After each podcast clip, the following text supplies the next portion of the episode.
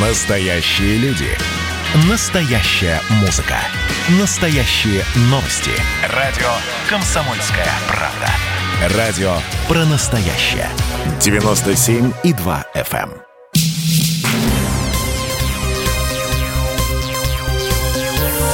Темы дня.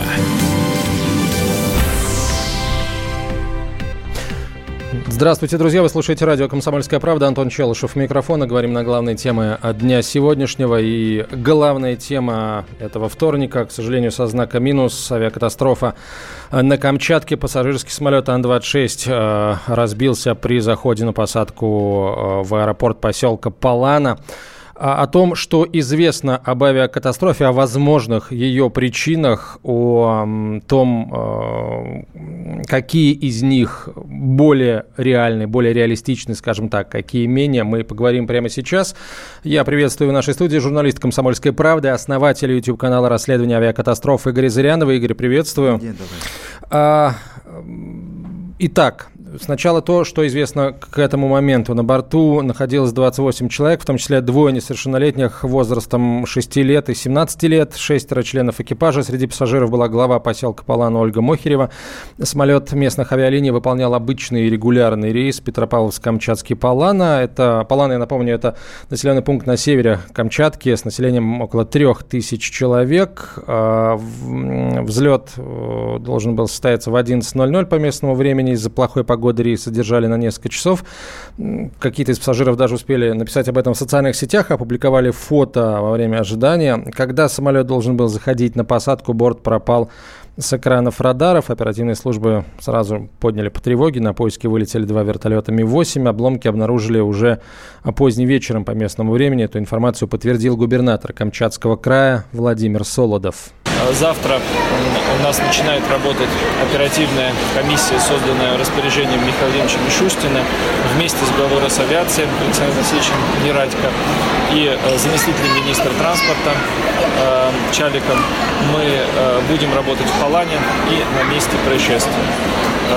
Сейчас готовятся необходимые решения, связанные с поддержкой близких пассажиров, которые находились на борту. Развернут психологический штаб и готовятся краевые решения о всех выплатах и поддержке пострадавшим и в случае подтверждения гибели погибшим членам воздушного судна, те, кто находились на борту. Владимир Солдов, губернатор Камчатского края. Так, в 11 утра по местному времени должен был вылететь этот борт. Э, Игорь, э, прошло несколько а, часов, видимо, ждали, пока а, появится погода, да, как говорят на северах. Э, если они вылетели, это значит, что погода появилась как-то выше? Значит, да, значит, погода проходила, действительно, командир принял решение на вылет. Но Камчатка, Камчатка такой регион, где погода очень переменчива, постоянные туманы, ветра. И полеты очень сложные, полеты очень сложные. И, значит, ребята приняли решение лететь. И когда они прилетели на место, да, хотя нам сейчас и передают, что погода, нижний край облачности, это здесь цифра очень важна, была то ли 600 метров, то ли 300, то есть условия были несложные. Но на самом деле, да, пилоты, которые там летали, э, севернее вертолетчики говорят о том, что туман был 100 метров. 100 метров нижний 100 метров туман, это нижняя граница? Нижний, да, нижняя граница от, э, нижняя, его высо, нижняя граница от моря, да. Подожди, от моря, а там же скалы. От, моря, от моря, от моря, да, от моря до тумана было 100 метров, а высота скалы, в которую они врезались, была 263 метра. Они врезались в от, э, на отметке 263 метра. То есть скалы были закрыты туманом.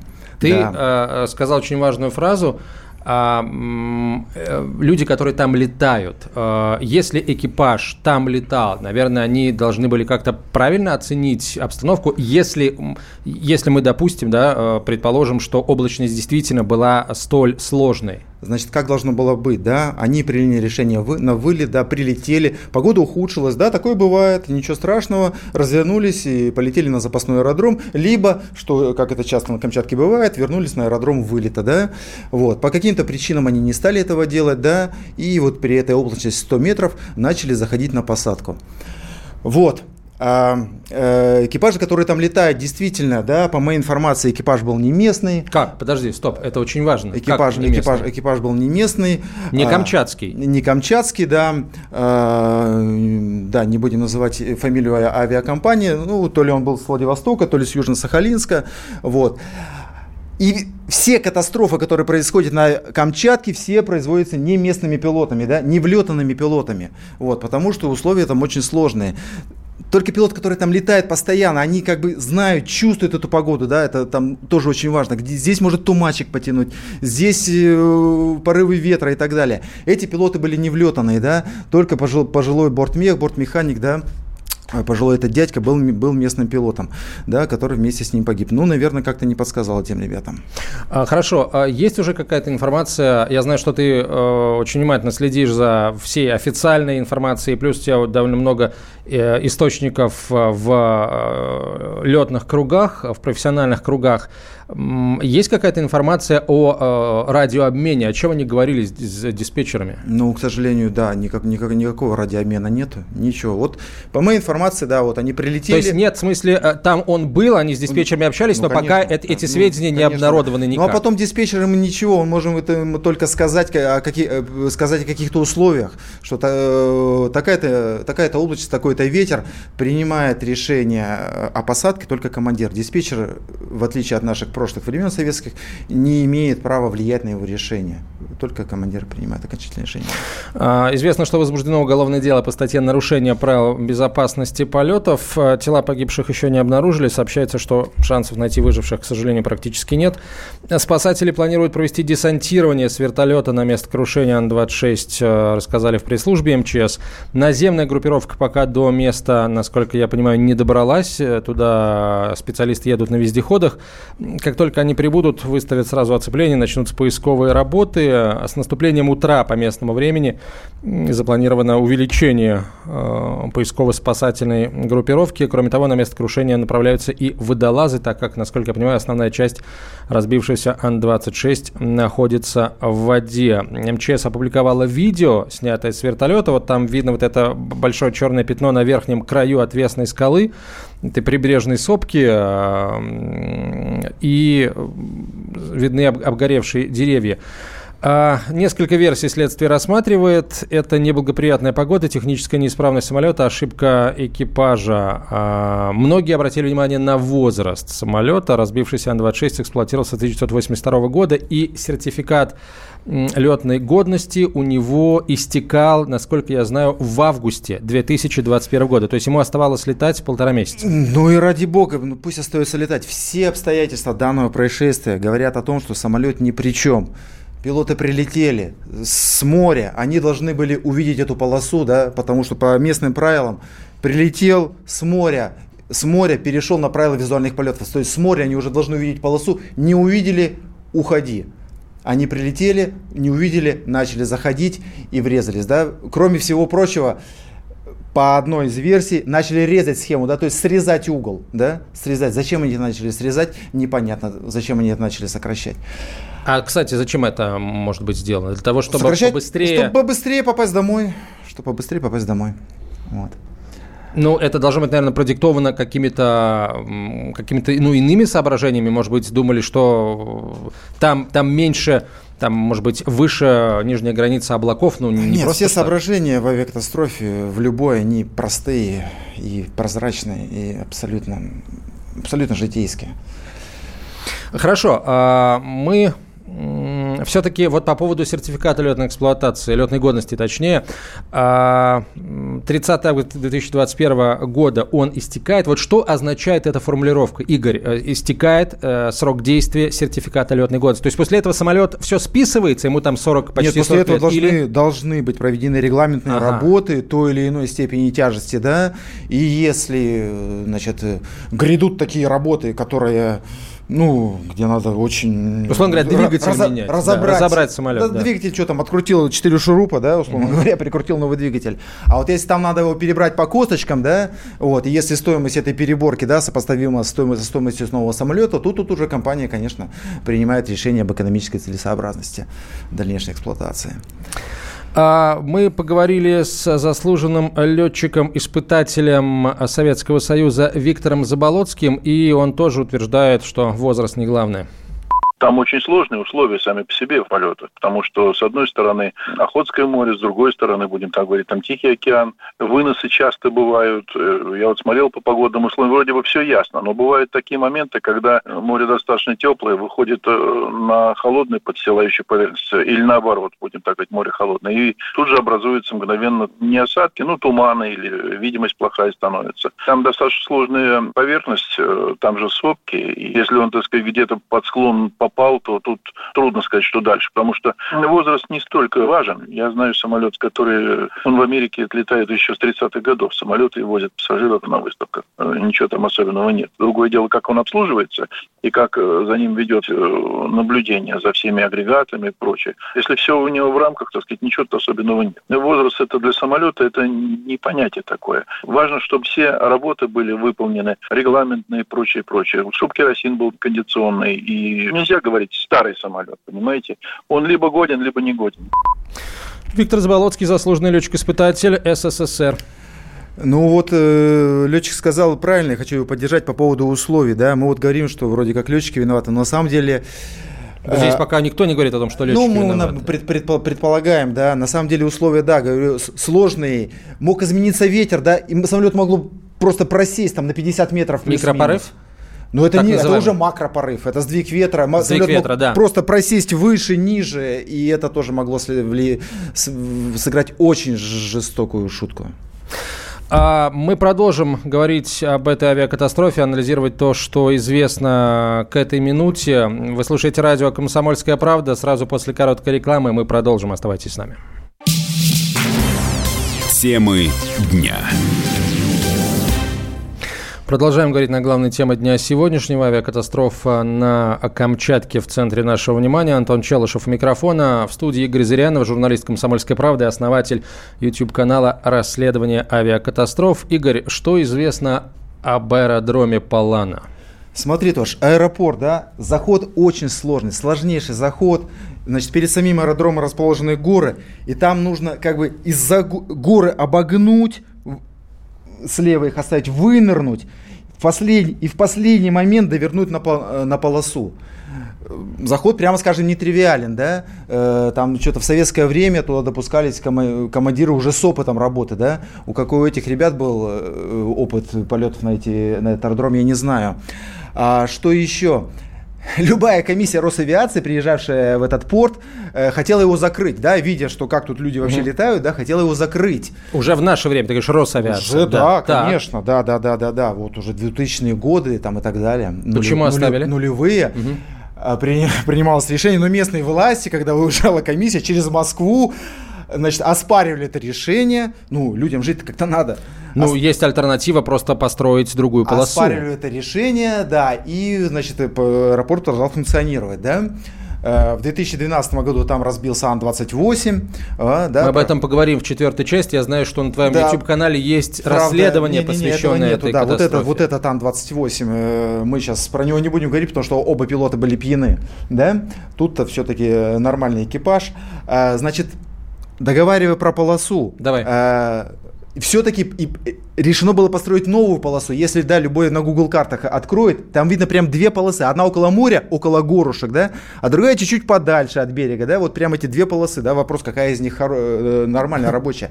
Вот та, которая к берегу, она сейчас действует около гор, да? А То, То есть вот та старая? Да, а та, которая подальше, это новая, должна была бы быть, но не стала. Уже Почему? Место, место расчистили, да, вот, на, и Google карты нам мы, говорят, что уже практически полоса готова, но по каким-то причинам достраивать не стали не знаю, то ли финансовые, то ли еще чего-то. Давно в... это Это было в начале 2000-х годов, потому что, ой, в начале 2010-х, потому что в 2014 была введена в строй реконструированная старая полоса. Да, вот.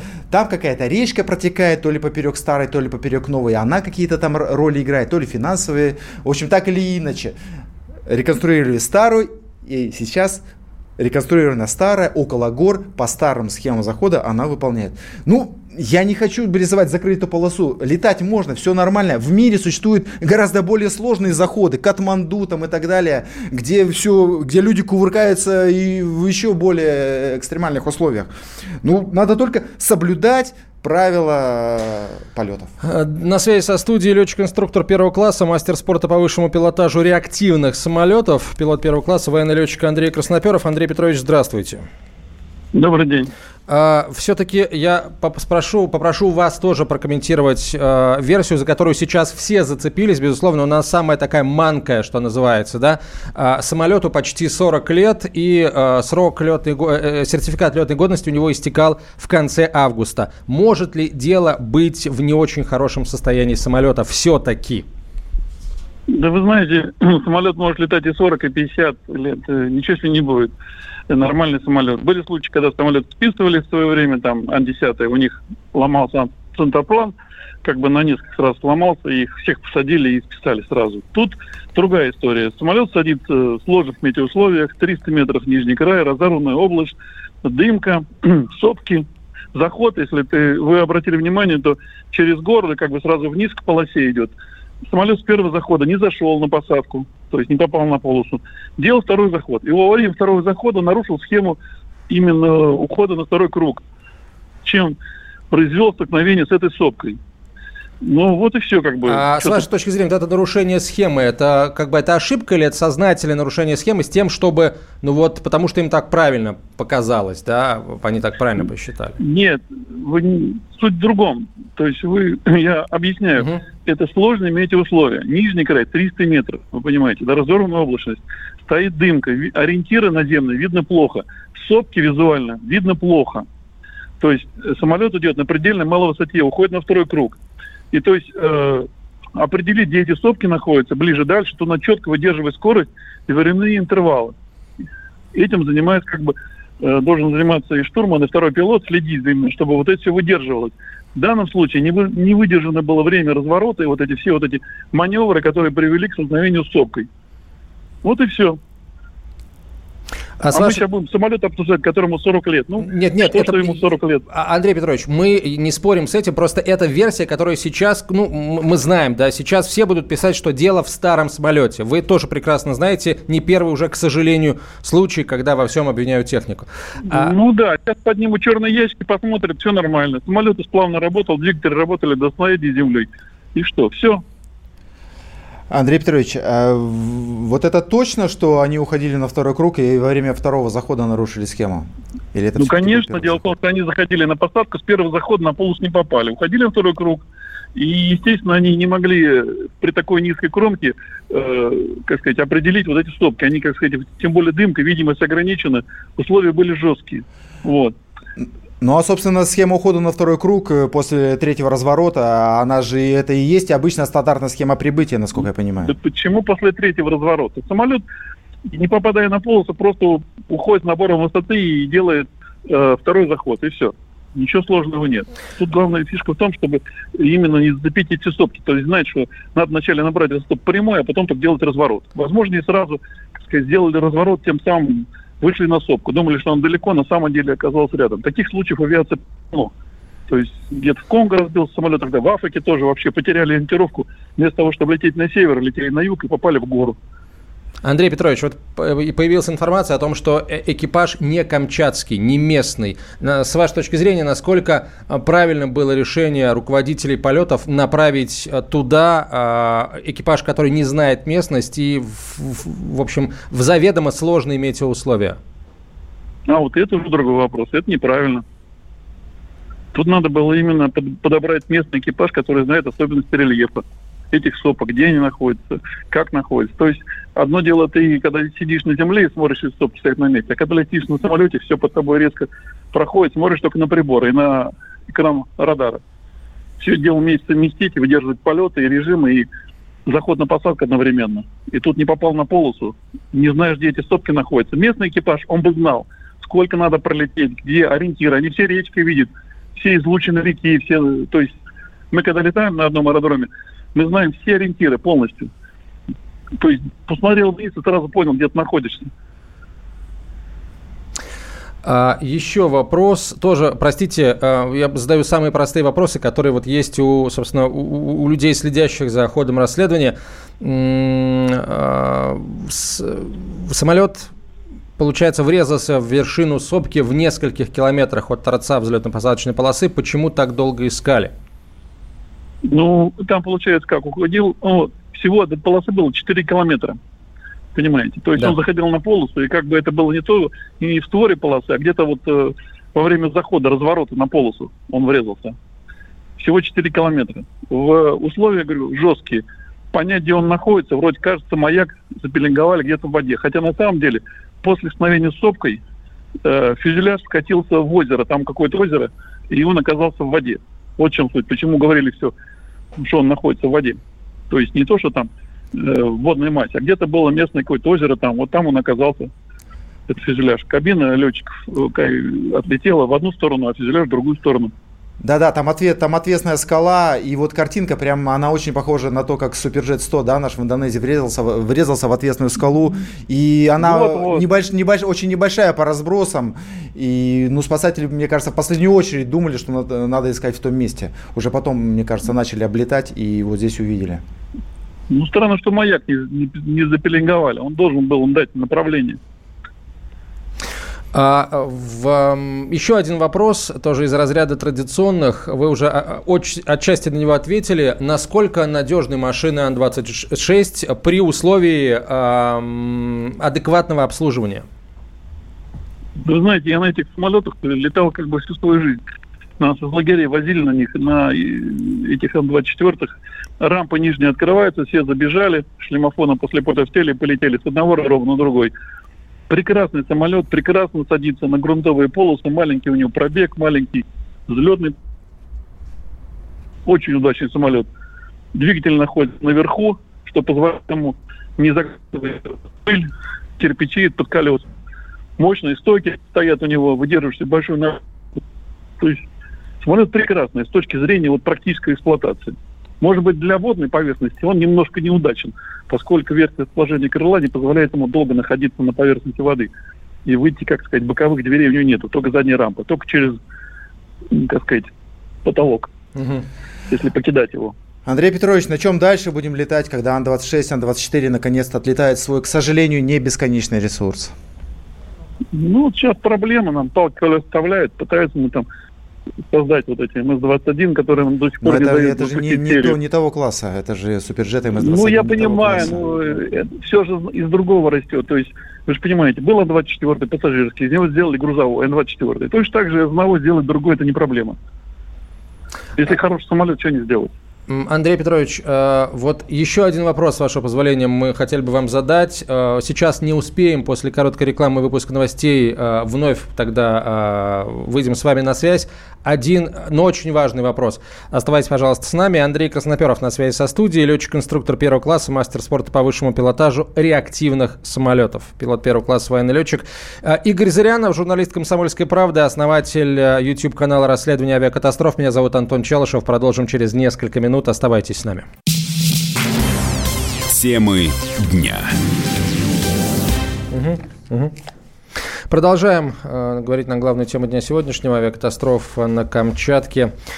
А, на связи со студией по-прежнему Андрей Петрович Красноперов, а, летчик-инструктор первого класса, мастер спорта по высшему пилотажу, пилот первого класса, военный летчик. Андрей Петрович, вы сказали, что вы всю жизнь пролетали на Ан-26, поэтому я не могу не задать вам вопрос. Вот а, лично для вас главные вопросы в этой истории. Вот а, узнав ответы, на какие из них вы сделаете свои профессиональные выводы о причинах произошедшего? Ну, тут напрашивается один вывод. Экипаж был не местный не знал местного рельефа, местных сопок, где они находятся. Поэтому и произошла такая проблема. Условия были жесткие. Посадка э, была в сложных метеоусловиях при плохой видимости. Это говорит о том, что самолет с первого захода не смог сесть на полосу. Это уже говорит о том, что навыки у него по поиску полосы и по именно определению ее и заходу были, как сказать, ниже удовлетворительных показаний. И при втором заходе он стал уходить. При заходе на незнакомой полосе надо хорошо знать, где находятся сопки, чтобы на них не выйти. Фактически он просто стал уходить на второй круг и не выдержал схему ухода на второй круг. Андрей Петрович, ну это значит все свидетельствует о неудовлетворительном состоянии э, раб, э, летной, организации летной работы в авиакомпании? Ну, скажем так, те, кто посылали этот экипаж в этот, как сказать, э, с одного аэродрома на другой, и они понимали, что все-таки условия сложные, и надо было послать именно местный экипаж. А не, как сказать, на авось посылать человек, который не знает местных особенностей. Где сопки находятся, какая высота их и что. Вот это и есть. Спасибо Планированное, большое. как говорят, угу. происшествие. Спасибо, Андрей Петрович. Андрей Красноперов был на связи со студией, пилот первого класса, военный летчик, летчик-инструктор первого класса. Э, сообщение нам прислал слушатель Игорь э, Олег Ермолаев. Я жил на Камчатке, и мой вердикт такой позор нашей промышленности. Э, я просто процитирую, а ты прокомментируешь. Нет денег поставить на каждый борт копеечные локаторы, чтобы смотреть и под себя, и вперед. Туман, видите ли, помешал, позорище. Вот насколько это все ну, слушатель нам предлагает, да, летать по смартфону, да, ну, к сожалению, нельзя летать по смартфону, да, самолет это более, более серьезная система, да, нужны более, более серьезные, сертифицированные да, системы, и они существуют, да, курсоглиссадная система, там, GNSS, да, да, все это стоит денег, все это надо устанавливать, да, нужно э, производить новые самолеты, да, все-таки на смену Ан-20, хотя мы и говорим, да, что все, эта машина надежная и так далее, но все-таки, наверное, стоит э, сделать что-то поновее, да, чем Ан-26, Ан-28, что мы сделали поновее, Суперджет 100 и МС-21, да, прекрасные машины, но не для этих аэродромов, не для этого этого количества пассажиров, да, э, там все-таки 90-100 пассажиров и гладкие широкие полосы. Вот. А у нас вот в этом промежутке от 10 до 100 нам летать, прямо скажем, не на чем. А вот эти прекрасные машины, они скоро закончат. Альфред Блиновский на связь со студией выходит, вице-президент профсоюза летного состава э, России. Альфред Августович, здравствуйте. Здравствуйте. Непонятно пока, что стало причиной аварии, но как бы то, как бы то ни было, эта трагедия в очередной раз привлекла внимание всех к пожилому, прямо скажем, авиапарку э, в глубинке, на северах в частности, на Дальнем Востоке. А почему летают э, столь э, преклонных годов самолеты и, в общем, что дальше что делать? Все, все сейчас говорят, что вот старая машина не значит плохая машина, тем не менее, вот мы постоянно это слышим, и э, новые машины не появляются. А, а, а Альфред Августович, это вот та точка зрения, которая сейчас а, есть, э, присутствует в, у большинства, скажем так, наблюдателей, да, не профессионалов, но, тем не менее, это, это большинство людей, которые тоже летают самолетами. Да, такая точка зрения имеет место, но я все-таки повторю, что старые самолеты не летают. Это правило. Правило, написанное кровью, кровью экипажей, кровью пассажиров, кровью третьих лиц, находящихся на земле. Но вот выдерживается ли это правило, я утверждать не могу. Меняется ли что-нибудь? Думаю, что ничего не меняется. Это поговорка э, «Семеняник, дитя без глаза» – в полной мере относится к гражданской авиации России.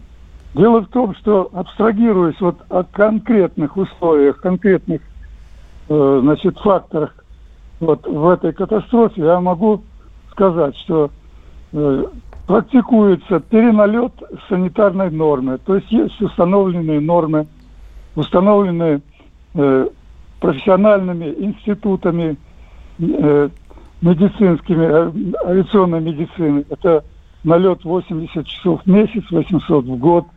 Альфред Августович, так ник, никто, сейчас не, никто сейчас не даст перелетывать, все же фиксируется авиация, потом никого это самое... Да перелетывает, что вы мне говорите, у меня ага. информация из первых уст, перелетывает и налетывает э, и по 100 часов, и по 120 часов. Ага. А как потом, а как потом, а как потом это прячется? Как потом это прячется? Не понял. Как, как потом это прячется? Да ничего не прячется, никто не контролирует. Дело в том, что раньше была такая служба летно-штурманский отдел, в котором э, э, руководили этим отделом и были членами этого отдела асы, летчики с богатым налетом на тех самолетах, которые были в небе, в их современность. Сегодня этой службой, называемой сегодня э, э, управления экспло... летной эксплуатацией управляет человек, который налетал на уровень второго пилота на самолете Ту-134, о котором уже забыли. Мы говорим, мы говорим про руководство Рос... Росавиации, который... да? Про... Да не перебивайте, ради бога, дайте сказать что-нибудь. Вот. Забыли уже. Вот. И сегодня управляет человек совершенно некомпетентный, не только как второй пилот, командир современного самолета, но и как второй пилот. Он летал на Ту-134. Как он попал вот начальником этого управления, я не знаю. Но меняется ли что-нибудь? Думаю, что меняется. Но меня язык не поворачивается, что в лучшую сторону. В худшую все. Альфред Августович, вот есть информация, что э, экипаж, который вылетел, собственно, а, в Палану, э, был не местный, не камчатский. Э, это решение, которое принимает авиакомпания. Э, вот как бы вы его прокомментировали? Откуда же он взялся? С Луны свалился, что ли? Как он попал туда? Это вопрос, это, это действительно вопрос. Подрабатывал. Да это э, какое, какая-то я не знаю, абстракция совершенная. Э, это экипаж, во-первых, практикуется переналет санитарной нормы. Во-вторых, сегодня за тем, что у людей э, нет денег на оплату билетов, вот, и все эти лозунги о том, что там северянам помогут и так далее, остаются лозунгами. И плохо, когда человек не имеет практики большой летать. И плохо, когда переналетывает. Это хроническая усталость. И то, и другое вредно. Вот. Если это не контролируется службой, которая обязана по, нас, по призванию, по Альфред Потому, спасибо. Спасибо. Спасибо большое. Альфред Малиновский, вице-президент профсоюза летного состава России, был на связи со студией. Э, да, Альфреда Августовича тут сложно в чем-то поспорить. Ну, насчет переналета я бы не стал. В современных ковидных э, условиях, я думаю, что никто не переналетывает. Ну, это точно. Все, да. все, все нормально. А насчет руководства Росавиации, я думаю, он его имел в виду. Действительно, есть большие вопросы. Там люди, их квалификация оставляет желать лучшего. Как, как пилотов ты имеешь в виду? Как пилотов, да и, собственно, как менеджеров летного дела, я думаю. Тоже. Хорошо, Игорь, вот еще один один вопрос тоже. Люди, которые ну, более-менее э, следят за авиационной тематикой, могут его задать. А, если бы аэро... А, аэропорты современные, а, большие, маленькие, оснащены так называемой курсоглиссадной системой, да, системой, которая позволяет, ну, по сути, сама выводит самолет на нужный курс и помогает ему правильно э, снижаться для того, чтобы попасть, попасть точно вот в начало, в торец полосы. А аэропорт Паланы не, не оснащен КГС. Э, почему, с твоей точки зрения? Ну, не дошла еще, не дошла еще очередь. Ну, по правде говоря, нам грех жаловаться. В России э, очень много аэропортов, которые оборудованы GNSS, спутниковой системой навигации. И даже дальше больше, чем э, более часто, чем за границей. Да? В этом смысле мы даже на, одним, на передовых позициях находимся. Но она бы выручила в этой ситуации? Вот она выручает она бы, в условиях плохой... Э... Да, она выручает в, плохой, в, услов, в условиях плохой видимости, но в конечном... Сложного рельефа? Да, сложного рельефа, все дела, но в конечном итоге решение принимает человек. А... Ну, безусловно, с этим не поспоришь, но надо просто сказать, что она, конечно, решение принимает человек, но эта система может позволить как раз... В сложных... Э в сложных метеоусловиях, да, она помогает. Безусловно. Все вот эти вот повороты, все эти сопки условные облететь, да, да, да и да, да, да, правильно да, снижаться. Да, Аэропорт Пал, аэродром да. Паланы э, курсоглиссадной системой не оснащен. Да, и GNSS тоже. Э, Игорь, э, спасибо. Мы будем следить за развитием э, событий, потому что очень много вопросов осталось. Да, в следующей части эфира мы услышим историю в твоем Которая исполнении. произошла тоже на Камчатке. Вот, расскажи тоже на Камчатке этом, похожая история, похожая с этой. Тоже ребята Чем похоже? садились в сложных метеоусловиях, когда э, нижний край области был 30 метров, и у них не было выхода, кроме как садиться. Это реальный, э, реальный командир рассказывает, все, все, все реально. И это послушайте, не турбовинтовой был самолет, насколько я это понимаю, был Як-40, Як-40 реактивный самолет. Ну и послушайте, чем дело закончилось. А Игорь Зырянов был на связи со студией. А, в следующей части вы его тоже услышите. Журналист «Комсомольской правды», автор и ведущий YouTube-канала «Расследование авиакатастроф». Темы дня.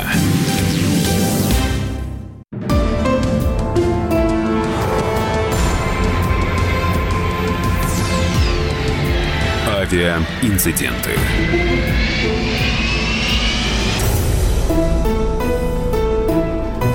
6 июля пропал с экранов радаров Ан-26 на Камчатке. Самолет заходил на посадку в аэропорту Палана в сложных метеоусловиях при низкой облачности. Одна из схем захода в этот аэропорт предусматривает полет прямо в гору, а потом отворот направо. Один из похожих случаев, произошедших на Камчатке, мы представляем вашему вниманию. 2004 год. Лето. Камчатка. Як-40 выполняет рейс по маршруту Елизово-Тиличики – в командирском кресле Эдуард Устинович. Рядом второй пилот Олег Иванов и бортмеханик Геннадий Тереня. Запасными аэродромами у экипажа в тот день могли быть Ассора или Палана, но они не работали. Поэтому запасным был выбран сам аэродром вылета Елизово. Уже в процессе полета запасным взяли еще и Усть-Камчатск. Так делать было можно. Самолет проходит рубеж возврата и входит в зону ответственности диспетчера «Теличек», вспоминает Эдуард Устинович, командир Як-40. «Телички контроль 87, 385, добрый день. Вошел в зону 7500, Запасной аэродром по фактической и прогнозу Усть-Камчатск. 87385, добрый день. Снижайтесь курсом на Теличике, занимайте 4500. В Теличиках фактическая погода, видимость 5000 метров, нижняя граница облачности 300 метров, ветер 200 градусов, 5 метров в секунду. 87385, кто командир? 87385 приступил к снижению, занимает 4500. Условия принял командир Устинович. Твою мать! Громко я выругался в кабине. На Камчатке был свой особый авиационный микроклимат. Все летчики, вертолетчики, диспетчера знали друг друга в лицо. Если диспетчер запрашивал у экипажа фамилию командира, то ждать от такого вопроса, как правило, милости от погоды не придется. Диспетчера по какой-то своей известной им логике квалифицировали командиров и некоторым из них заворачивали их самолет сразу на запасной аэродром. Перевожу самолет в снижение с максимальной вертикальной скоростью, чтобы исключить перелета из-за высокой поступательной скорости. Формально, по документам, у меня все срасталось, и можно было продолжить полет до теличек. Но камчатская погода не любит документов, и летать мне не между строчками. Вернуться в Усть-Камчатский сесть там просто так. Так-то, конечно, так. Страховаться от каждого облака и чика, конечно, можно. Но, но, но не можно. Ладно, летим, все будет нормально, и пока паниковать нет причин. 953 добавьте единичку. На авиационном языке это означало перейти на другую частоту, например, со 115 МГц на 116. На этой частоте разговор экипаж-диспетчер уже не будет записан на магнитофон. 953 на вашем запасном Усть-Камчатске погода портится, но пока там летать можно, погода в пределах минимума. В Теличиках же очень сильное ухудшение и тоска зеленая. Ну вот и делай, что хочешь. Ни вперед, ни назад. Уже имея опыт для таких примерно ситуаций, знаю, дергаться назад, вперед ни к чему хорошему не приведет. Но надо улыбаться, излучать уверенность и вызывать же такое настроение у экипажа. Так как паника на лице командира или неуверенность его в своих действиях моментально передается экипажу, особенно если второй пилот молодой. И мне приходилось видеть бортмеханика, ни одного, глубоко в полуобморочном состоянии, дышащего неадекватно. И при получении моих команд он уже вяло реагировал на них. Это был сильнейший стресс в болтанке, и приходилось громким матом и ударом правого локтя приводить механиков в чувство. Рубеж возврата пройден. Самолет продолжает лететь к теличикам. Вернуться назад нельзя. Помешает сильный встречный ветер. И перед Эдуардом Устиновичем встает сложная задача посадки на аэродроме с плохой видимостью. Скорее всего, это будет посадка ниже минимума. Так делать нельзя, но деваться командиру некуда. Командир не робот, он подвержен своим эмоциям, другим воздействиям внешней среды. Часто я вжимался спиной в спинку кресла, желая спиной остановить через спинку этого же кресла самолет. Но хоть на минуту, ну чтобы он замер. С единственным желанием спокойно обдумать ситуацию и принять правильное решение – из-за близости к морю и гористой местности погода на Камчатке характеризуется своей непредсказуемостью. Полеты воздушных судов осложнены сильными порывистыми ветрами, внезапно появляющимися туманами, сильной болтанкой. Надо еще отметить роль диспетчера в этом процессе. По напряженному голосу я уже понял, что погода приближается к минимуму, и она портится у него на глазах. И он, диспетчер, вместе со мной попадает в очень сложные для него решения. Потому что он понимает, скажи он в эфир, что погода ниже минимума, и он омывает руки. Хотя знает, что топливо у меня уже ограничено, он снял бы с себя всю ответственность. Ну, как бы официально он не может заявить такое – мне ваш самолет здесь с тобой, командиром и пассажирами до одного места. Все остальные проблемы это ваши. Куда вам лететь, на чем, есть у вас там топливо или нет, ваши ангелы вас донесут. Надежды на легкий просвет было очень мало. Максимально снизившись, но так и не увидев полосы, Эдуард Устинович уходит на второй круг. Командир снова строит заход на посадку. Сконцентрируясь максимально, я подсознание понимал, что для меня, как командира, наступил час X, и очень хотелось в этот раз попасть в торец полосы на нужной высоте и скорости.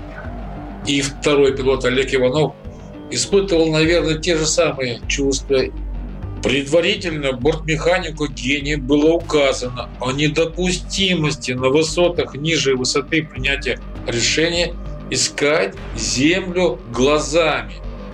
Куча случаев больших проблем известно, когда всем экипажам ищут землю и в ней же оказывается, оставляя приборы без контроля. Экипаж снижается – на 20 метрах мелькают огни полосы, но самолет в явно непосадочном положении, и надо снова уходить. Взлетный режим, шасси убрать, уходим на второй круг. После второго безрезультативного захода и ухода на второй круг я понял, что делать третий заход становится при таких метеоусловиях бессмысленным и на грани допустимой черты дальнейшее снижение с ошибкой в 5-7 метров даже представлять не хочется. Я еще раз смотрю на топливомер, и он показывает остаток на полет менее часа. Все, что я мог предположить при полете сюда, случилось и случилось в самом худшем варианте.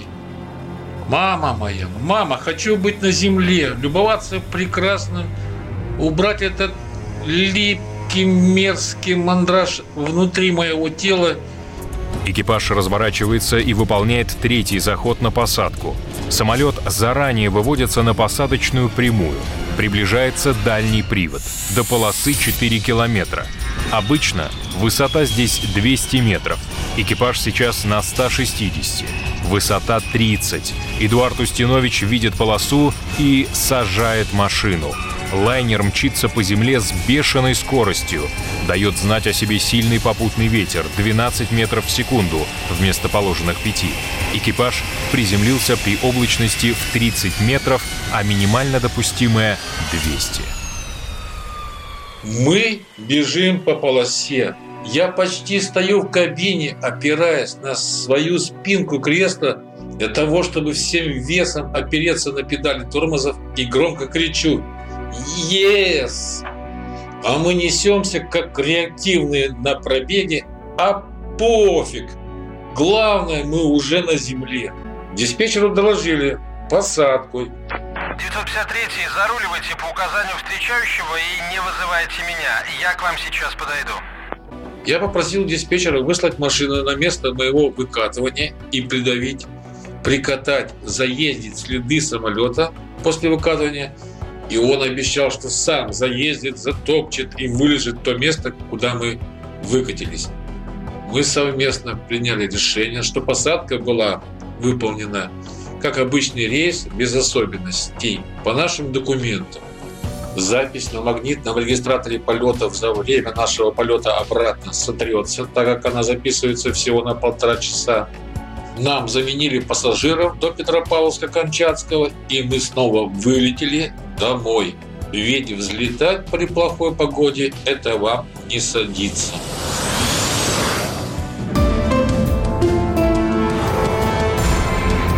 Авиаинциденты.